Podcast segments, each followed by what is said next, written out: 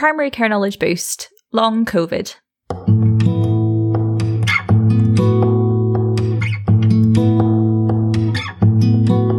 Hello and welcome to Primary Care Knowledge Boost, and thanks for joining us. Um, today we're talking to GP and Professor of General Practice Research, Carolyn Chew Graham, all about long COVID. Yes, she's been involved in the creation of the NICE SIGN RCGP guidance on the subject. Um, we go through what long COVID is and the symptoms associated with it. Uh, we discuss the prevalence and impact of the condition, um, and then we go on to talk about how to assess and manage someone who we suspect has long COVID in primary care. Yeah, we also talk about long COVID in children and what long COVID clinics are, um, as well as how to support patients on this still very new journey. It was an incredibly useful chat, and we hope that you take as much away from it as we did. So, uh, we always kick off with introductions so that the um, listeners can know who our guest is today. So, would you mind introducing yourself for all the listeners? I'm Carolyn Chew Graham. I'm a GP in central Manchester and a Professor of General Practice Research at Keele University. And I noticed that um, something peculiar was happening about a year ago with people who'd had acute COVID, um, but were had persisting symptoms. And I did a, a, small study over the summer of last year, qualitative study interviewing people with long COVID. And that work contributed to the NICE SIGN RCGP guideline on long COVID. To start us off, what is post COVID 19 syndrome or long COVID? Are they the same thing? So post COVID 19 syndrome is the, the label that the NICE RCGP SIGN guideline give this condition. Um, people who've got the symptoms, the syndrome, prefer to call it long COVID. They don't really feel that, that post is appropriate because they've actually got ongoing symptoms. And those ongoing symptoms can vary between patients, both in severity, but also the breadth of symptoms. The most common symptom that people who've got ongoing symptoms following an acute COVID infection. The most common symptom that people have is fatigue, but they can have chest pain, uh, shortness of breath, muscle aches and pains, cognitive impairment, odd rashes, um, suggestions of vasculitis. So a whole variety of symptoms. Gosh, yeah. Um, and we, we did ask actually the next question is what, what symptoms um, are people describing who have long COVID? So would that tend to be the, the majority of things that come up? Yeah, absolutely. And people can have a combination of symptoms. Um, so some people will have the respiratory symptoms, some people have chest pains, other people will predominantly have fatigue and muscle aches, other people have gastrointestinal symptoms like diarrhea and uh, vomiting, nausea. Um, other people will, will have poor cognition, so brain fog.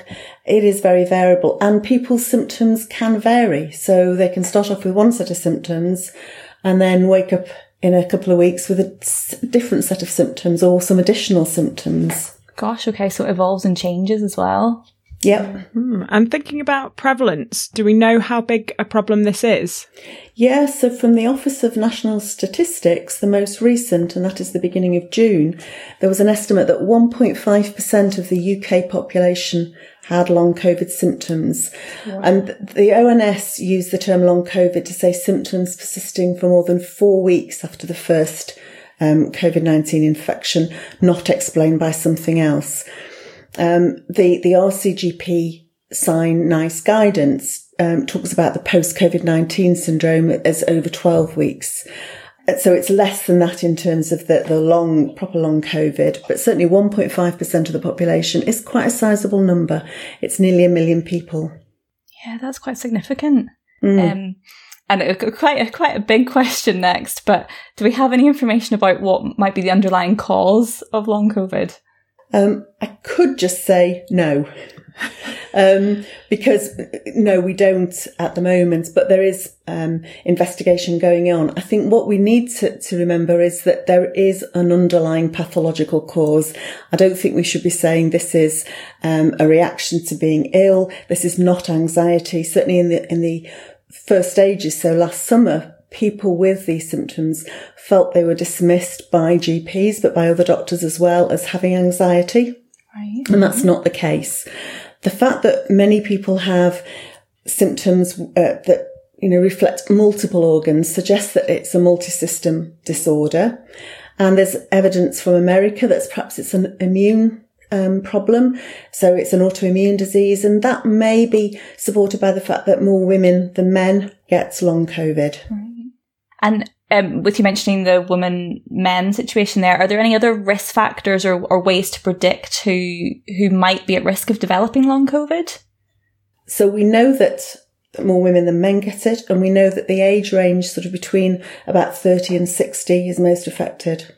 But we don't know how to predict um, who's going to get long COVID. What's important is that it doesn't depend on the severity of the initial infection. Okay. So it seems that men are more likely to get a severe infection requiring hospitalization and they may get some sequelae from that. So they may get post-traumatic stress disorder from being on coronary care. They may have, um, muscle wasting because they've been on, on critical care for a couple of weeks and they need rehab. But the sort of long COVID that we've talked about is not related to the severity of the initial illness. Yeah. So you might have people recovering from an intensive care stay that might not necessarily have long COVID and that's difficult because do we call it long COVID or not? They, yeah. Because they may have needs around rehabilitation, yeah. around, uh, you know, either for physical frailty or because they've got anxiety or post-traumatic stress. Yeah. So they may have similar needs to people with long COVID, but I think we classically think of long COVID as people who've had a, a mild to moderate initial infection, not requiring hospitalization, but having persisting symptoms. Okay.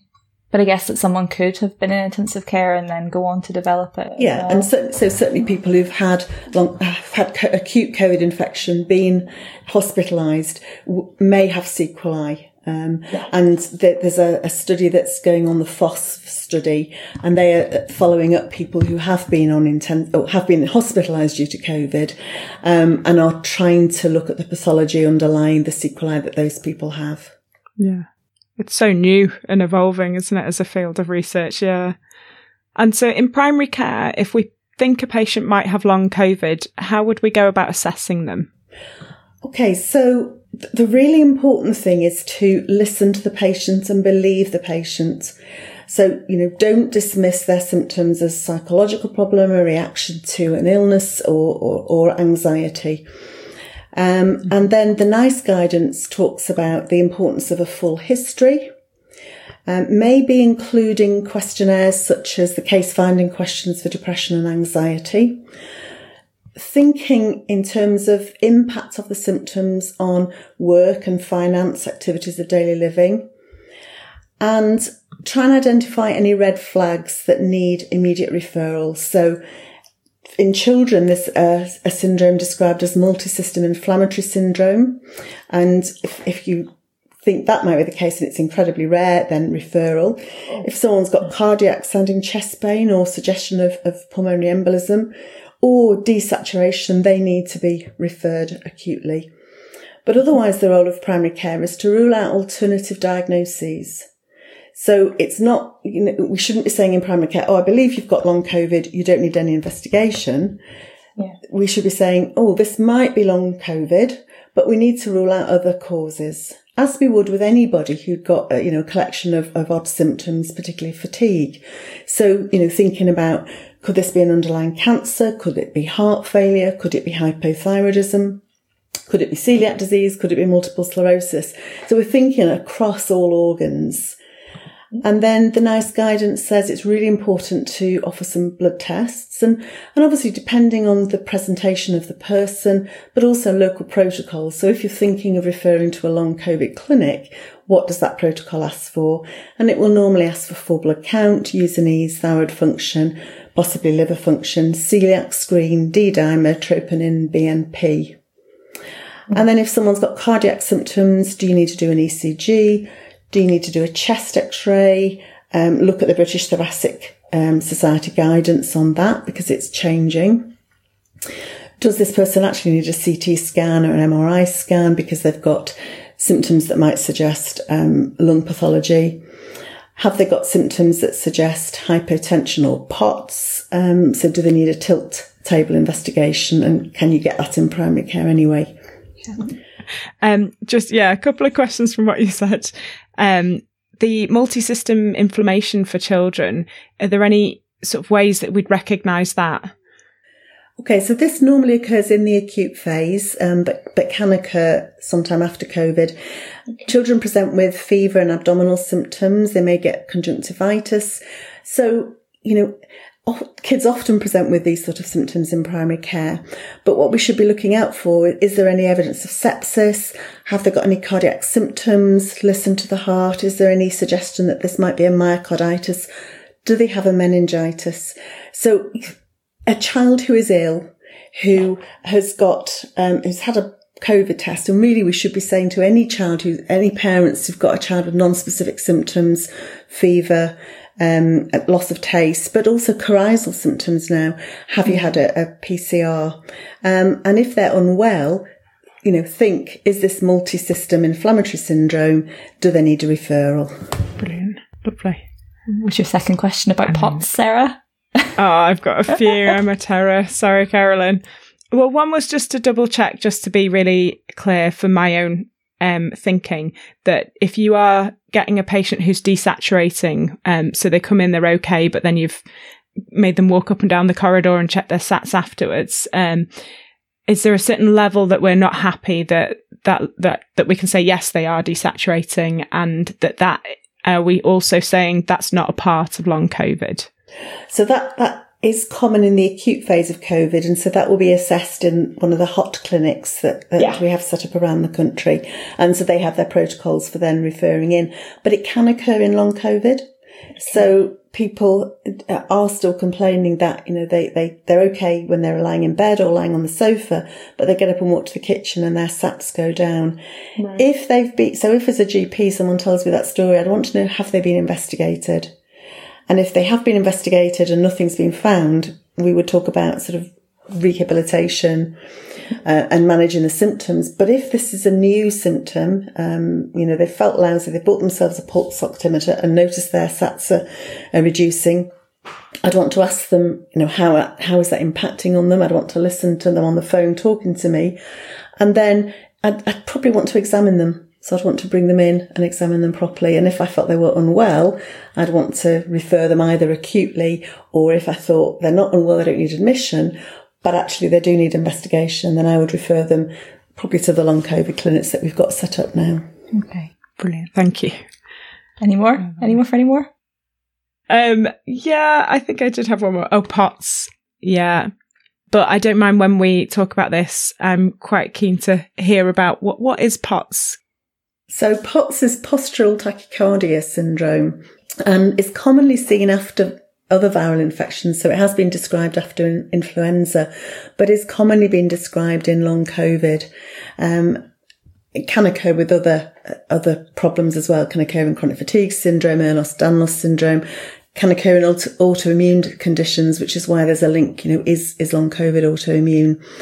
And people describe lightheadedness, fatigue and palpitations, but they can also feel nauseous, fainting. Um, they will present with a tachycardia usually. And diagnostic criteria for POTS, a sustained heart rate uh, increase of 30 beats per minute from lying to standing. And that's the diagnostic criterion for POTS. So asking a patient to lie on the couch, record their heart rate and blood pressure, then asking them to stand up and record their blood pressure and heart rate every two to 10 minutes and document this um, increase in heart rate and reduction in blood pressure. Um, and we should be able to diagnose it in general practice and we should be able to advise about management. Um, so specifically for long COVID, what we're seeing is on um, the, the long COVID social media groups people talking about using support stockings, um, uh, and also maintaining fluid, good fluid balance, increasing their salt intake. Um, also avoiding triggers like alcohol, um, large meals. Um, people, so patients of mine who've been seen by cardiology have had beta blockers and calcium channel blockers given, um, with some success. Um, Okay, but that's not necessarily part of the guidance for primary care to. to no, so, so, if I think as a GP you were concerned about POTS and you didn't feel comfortable to um, manage it, then I think it's probably quite legitimate to, to try and make the diagnosis, but then refer on to a, a long COVID clinic for further advice. Um, but that may may not mean that the patient needs to be seen necessarily. They just they can be given advice virtually. Lovely, and that would be long COVID as opposed to cardiology because I think that would be a bit interesting as well. Yes, so I think we referred to cardiology before we had the long COVID clinics. Perfect. Um, and we have covered quite a lot of it um, there in that discussion. But um, are there any other important differentials that can kind of present in this way, or things that we should be ruling out when when patients present with these symptoms? I think it's having an open mind. So it's important not to dismiss the person um, and say, you know, I think this sounds like long COVID. In fact, patients are coming in or contacting the practice saying, I think I've got long COVID.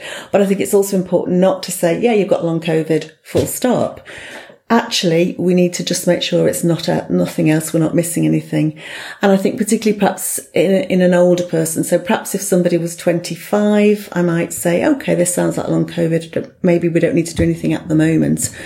Um, maybe we don't need to do any blood tests and we give advice. But if somebody was 45, 50 or above, I would say, well, actually, let's just do some blood tests, maybe do an x-ray, maybe do an ECG, um, and review just to make sure we're not missing anything else. And, um, and so we, have got someone that has come in and we, have gone through all of that investigation. We've rolled out the red flags. We don't think we need to admit them. We've done this screen. Um, everything seems to be normal. Nothing else is really coming up that worries us. Um, what would be your next steps or options for treating long COVID in primary care? So I would have already talked to that person about the Your COVID recovery website and get them to have a look at that. Um, and then depending, whilst I was investigating them, what their major symptoms were, I might have referred them to the fatigue and pain clinic that we have available in central Manchester. They've been really helpful in, in supporting people manage their fatigue symptoms. Um, but it would depend on their on their symptoms. So you know, if if it was predominantly respiratory symptoms, and I felt that when I reviewed them, they'd been on the Your COVID Recovery website, they were really no better, then I might want them to see be seen in the long COVID clinic, or I might want to refer them to a respiratory physio.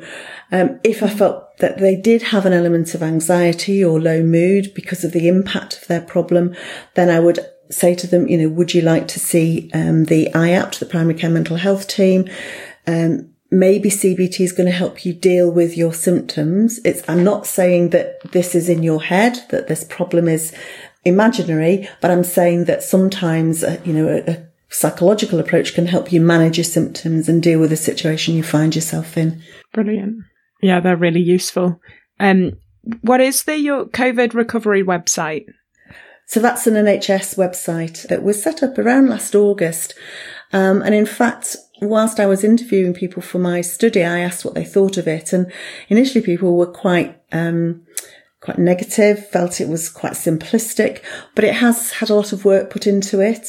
And now for some people is acceptable, gives quite a lot of important information. Um, Initially, it talked about graded activity and people really didn't like that. There's a lot of evidence from patient groups that actually pacing is what they want to do or what they need to do.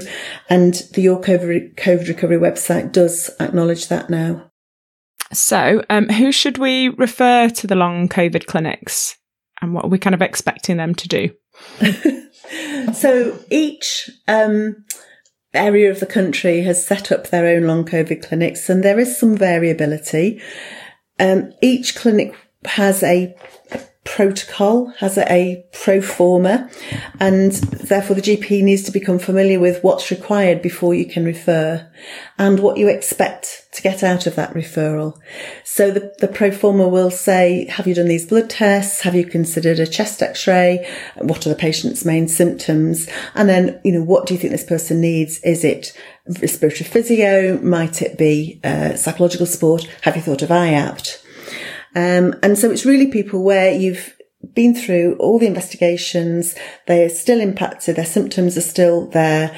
Um, perhaps they've been to the fatigue clinic, perhaps they've had a bit of CBT. Um, yeah, there's, I suppose there's two groups. One, the, the person who's got chest pain, respiratory symptoms, you've not been able to find out why but you, you would like a second opinion. So in a way, you know, where we were this time last year, where we would refer perhaps to fit to respiratory or to cardiac.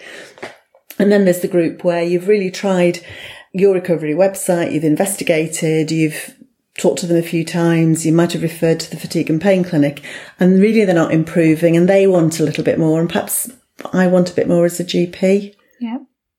And I know there probably is quite a lot of variability across the country, like you said. But what sort of um, what sort of specialists are running the clinics? Who's taking that into their remit? Yeah, so some clinics are um, virtual, and so the the referral form goes in, it's looked at, and a patient may have a video call by one of the team, and the team.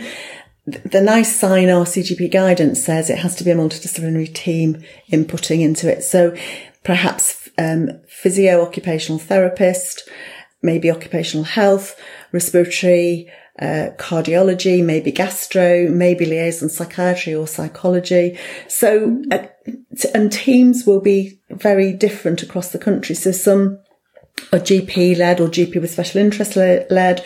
Others are respiratory physician led. Others are physio led. Great. So like lots of different people have taken it on then. Yeah. Um, so obviously it's very variable in terms of the people that have symptoms of long COVID. And it sounds like it's really dramatically impacting on people's quality of life. Some of them will be off work. Um, how do we help people with long COVID get back into work? So I think as a GP, it's about developing a relationship with the patient, asking about their work, not giving them a fit note for three months, but saying, I'll give you a fit note for two weeks or a, or a month and we will review you and then encouraging the person to speak to their manager or to occupational health um, at work and to try and develop a plan to get back to work. Um, so I was involved with um, occupational medicine, faculty of occupational medicine to develop some guidance for GPs and patients, but also for managers, because I think managers don't know about this, this and managers and occupational health being um, informed about what it, what long COVID is, how people are impacted, and then being able to support somebody do a phased return.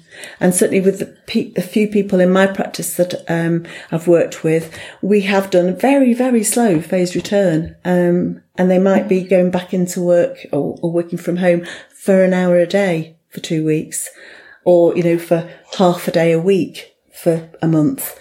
Um, and so it is about maintaining that ongoing support, but working with their employer.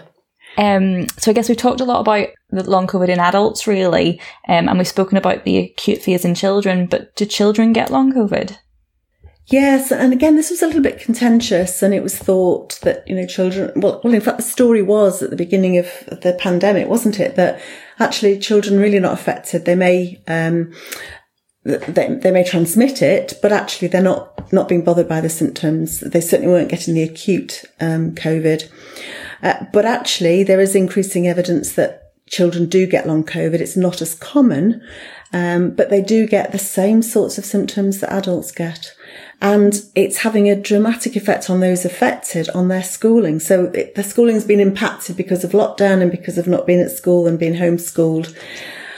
But added to that is now that you know this this subgroup of children who who've got long COVID and aren't able to go back to school. And if you had a situation like that, are there any different um, tests that you might do in children, or are you just using the same sorts of um, plans? The, the same, really. Yeah, the same investigations. You know, is this long COVID, or is it something else that we're missing and we need to investigate? And then thinking about where we refer, uh, and long COVID clinics for children weren't really thought of because it wasn't thought it was a problem. And so they, again, there's a, quite a lot of variability around the country, but often there's a chronic fatigue specialist or a general pediatrician who's sort of taken responsibility for, for that. But I think now long COVID clinics for children are being set up because it's recognised that they are needed. And I think for children that there is quite a lot of anxiety. So, you know, children are anxious about what their symptoms mean and then parents are anxious. So quite a lot of support is needed around managing the symptoms and, you know, trying to support the child deal with the symptoms, but also try and recover. Yeah, which is it is quite it is quite important to be able to recognise that because of that longer lasting impact and the fact that it might not be in as many people's heads because you're not seeing as many children with the acute COVID. Yeah. Yeah, good point. Um, and it's interesting um, and very, very challenging dealing with a condition this new, particularly when it's really hard to advise patients on the natural course of it. Do, do we know much about the natural course or the prognosis for long COVID? No, we don't, in a word. And, and that's really difficult. So it's difficult for, for people affected. It's difficult for practitioners. I think GPs are used to living with uncertainty, but this is a level of uncertainty that is really difficult yeah. to, to manage and to help people. Um, I think what we also don't know is are are people affected with long COVID in the same level as the second wave as the first wave? Because quite a lot, the ONS statistics suggest that quite a number of that 1 million people affected are actually from the first wave. Mm. And we don't know whether people in the third wave are going to be affected. And what about the variants? So we don't know whether the Delta variant, because it is slightly different, is that going to increase the amount of long COVID or, or reduce it? We don't know. So I think we're all living with that uncertainty. Yeah. If I was living with long COVID and sort of struggling, particularly with the respiratory symptoms, I'd really like to know if it's looking worse or if people are getting worse during it, or it sounds like it's just very variable and it's all under all under assessment at the moment and research? Really? Yeah, I, mean, it is very variable. Um, there are a number of support groups on social media. So there's Long COVID SOS, and there's also a, um, a UK doctors Long COVID group, and I, am a member of that. So I see stuff put up, and and this group of people are obviously really aware of the evidence, um, and uh, you know, are, forever saying, "Oh, have you seen this from America?" or you know, "This is what um, is suggested." Um, but a lot of them are the, the sort of first waivers, which is really interesting that there are, you know, so there are people now 16 months into long COVID, um, and some of them are still not at work and some of them have lost their jobs. Hmm. But, um, yeah, it's a massive impact on people's lives. Um, so, reaching the end, what are your main learning points for people to take away from the discussion we've had today?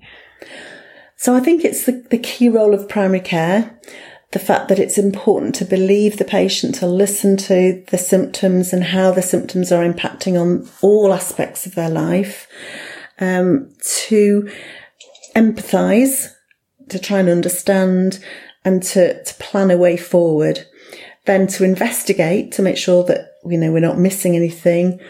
And obviously, you know, suggest the Your COVID, COVID recovery website. Think about is a long COVID clinic needed, but actually just, you know, monitor, support that person. You know, remember that general practice is about relationship based care.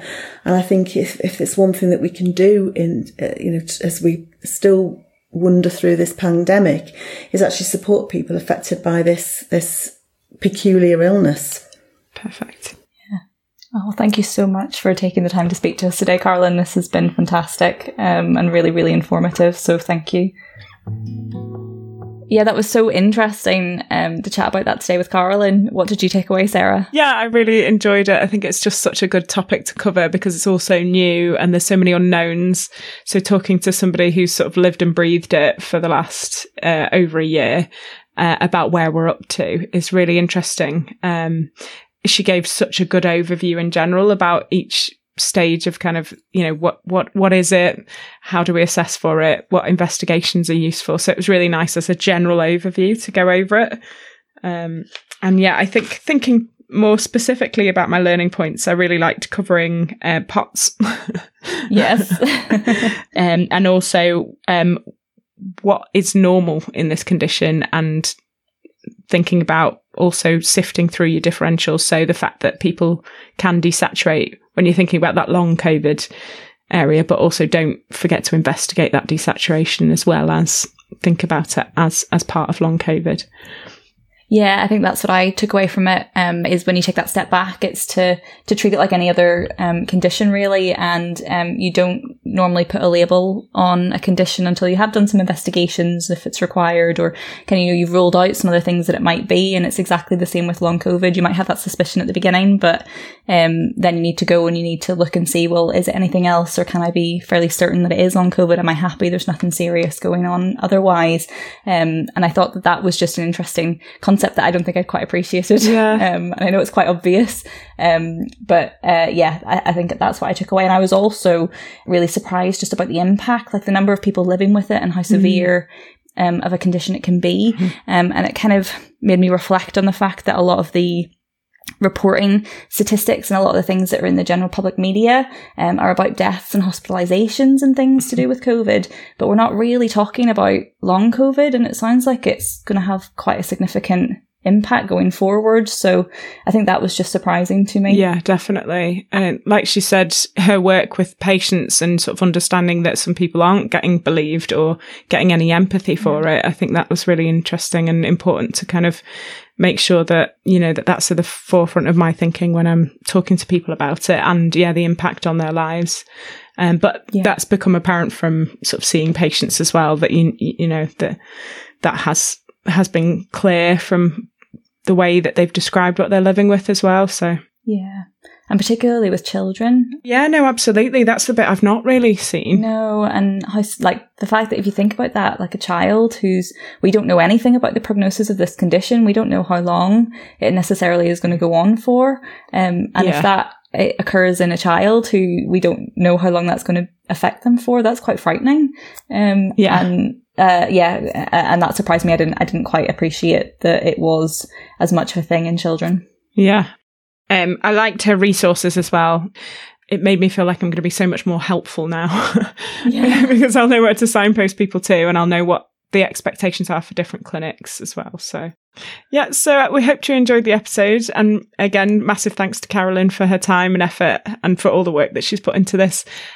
And uh, yeah, for everyone out there, if you'd like to get in touch with us um, about the episode or in general, you can drop us a line. Our favourite way is through surveys, and we've got a link to our survey uh, on the episode description. Or you can always sort of generally um, like or subscribe or tell friends um, or rate us on Apple Podcasts and things like that. Um, that always really helps us as well. Yeah, and we love it when people get in touch. We do, and when the emails come through and we actually get contact with listeners, we really do enjoy it. So, um, if that's the step that makes you want to do it, then please do. Perfect. And we're on Twitter and our handle is at PCKB Podcasts. And our email address is primarycarepodcasts at gmail.com.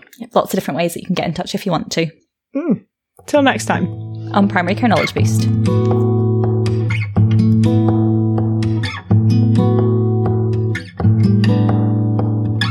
Hey guys, just a friendly reminder that these podcasts are for healthcare professional education and shouldn't be used for medical advice by the general public. This was recorded in Greater Manchester in 2021. Guidelines can vary by location as well as over time, so always check for up to date local and national guidelines before making treatment decisions. Uh, the content is based on our interviewee's opinion and interpretation of current best practice. It's your responsibility to use your clinical judgment before applying or relying on information solely from this podcast. Check out the episode description for full details and any links that we've mentioned in the episode.